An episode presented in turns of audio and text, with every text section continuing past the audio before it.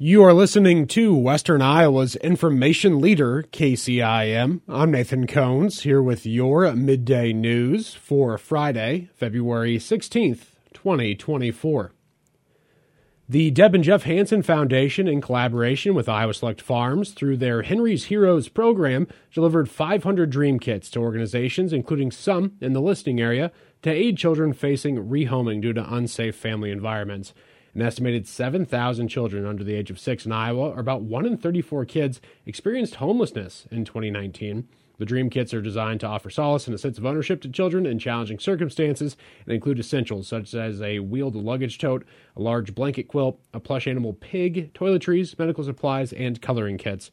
The donation of 500 Dream Kits benefited six organizations across the state, covering crisis centers, shelters, and intervention specialist organizations, all serving at least one county in the region. These kits offer comfort to children in crisis, fostering a sense of familiarity and support during uncertain times. Henry's Heroes continues to adapt to evolving community needs. This program extends beyond the Dream Kits, as they previously provided STEM carts to local libraries, as well as donated toy boxes to area daycare centers. Only a handful of calendars and tickets are still available as the Breda American Legion prepares for its annual wild game feed and gun raffle fundraiser this weekend. Legion member Bob Fossbender says the few remaining calendars of the original hundreds are available at Michael's Shoes in the Thomas Plaza in Carroll during regular business hours. They're forty dollars each. There are not many of them left. I just had some brought down from Breda. I had a guy from Storm Lake call me, and he's stopping down to get it. It's a free will donation when you come up Saturday. Uh, you know, Breda Legion Post with the Sons of the American Legion. Each calendar includes the chance to win one of the prizes they'll give away on Saturday night. Any remaining calendars will be available at the Breda American Legion during the event. Doors open at 6 p.m. and the drawings begin at 7 o'clock with five prizes to be awarded every hour. The prize list includes 22 guns, a Liberty gun safe, $500 gift cards to Sommerfeld Outfitters and Wendell's Weapons and Indoor Range, and more. Fossbender says they'll also offer various wild game dishes and games of chance in addition to the raffle drawings. They're also playing blackjack, chuck-a-luck. They have a full bar, plus a lot of other fun that's going on. But free will donation, come up and eat. We'd love to have you come up. Money raised from the evening raffle and program goes back to support the Breda American Legion operations and various local agencies throughout the year. We got like four different funds that need a floor. We need a new floor up in the American Legion right now at, at the Legion Hall itself. And we also donate to the fire department in town, the paramedics, Cub Scouts. I mean, there's so many different areas that we donate to. Again, doors open at 6 o'clock at the Breda American Legion Hall, and the drawings begin at 7 tomorrow evening. And Senator Chuck Grassley has announced the dates and times for upcoming traveling office hours in the listening area with his staff. Regional Director Jonathan Blatt will be available to constituents from 1 to 2 p.m. on Monday, February 26th at the Carroll Public Library. Grassley will not be in attendance during these travelers office hours. Uh, still, constituents can request assistance regarding issues with federal agencies and programs or submit feedback on federal policy issues. Grassley says, Serving Iowans is my top priority. Traveling office hours ensure Iowans' concerns are heard and problems are solved. My regional staff constantly works hand in hand with Iowans, helping navigate federal agencies and find solutions to a variety of issues that involve the federal government. I encourage anyone needing assistance to attend my staff's upcoming office hours or reach out directly to my offices throughout the year. Individuals unable to attend the in person office hours can request assistance from Grassley's team using the link included with this story online. A list of upcoming scheduled traveling office hours can also be found there as well. And we do need to step away here for just a moment. We'll be right back. We've got more news on the way coming up right after this on KCIM. This American Heart Month, remember to schedule a cardiac calcium scoring test with Stewart Memorial Community Hospital in Lake City. This non invasive 10 minute CT scan can determine the location and extent of plaque buildup in the coronary arteries. If you have coronary artery disease risk factors, even without symptoms, get screened before it's too late. Call Stewart Memorial Radiology at 712 464 4207 to learn more. Choose excellence. Choose Stewart Memorial. Can you predict the future? I can't. That's why when I'm planting soybeans, I treat with Heads Up seed treatment. With more than 15 years of research, Heads Up offers proven protection against both white mold and sudden death syndrome. So no matter what the year throws at you, you've already taken that first step to be prepared. Don't let your beans suffer from disease when they're just starting to look their best. Tell your seed dealer you need Heads Up Seed Treatment. Learn more at headsupst.com. Welcome back to KCIM's Midday News. I'm Nathan Cones reporting. Lakeview Police uh, Chief uh, Christopher Yoakams recently completed the FBI Law Enforcement Executive Development Association, or LEEDA, trilogy course, emphasizing law enforcement leadership within the department as well as the Lakeview community. Yoakum says the FBI LEEDA is not associated with the Federal Bureau of Investigation, but rather a nonprofit focused on improving law enforcement management throughout the U.S.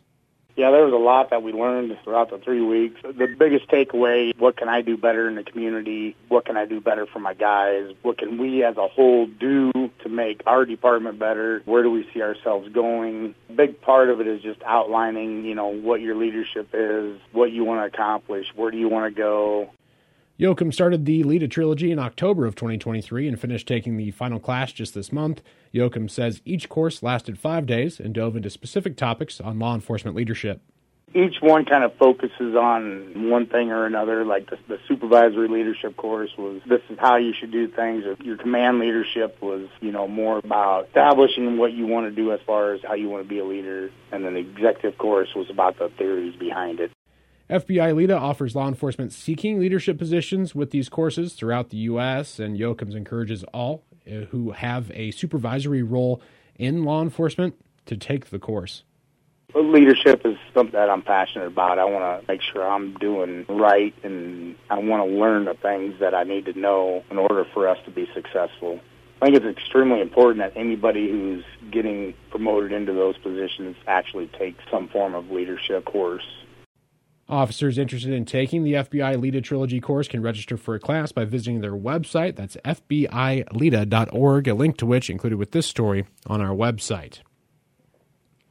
And uh, KCG Companies representative presented during the public hearing last Tuesday at Jefferson's City Council meeting and discussing the proposed zoning regulation changes for the construction of a multi-family residential unit.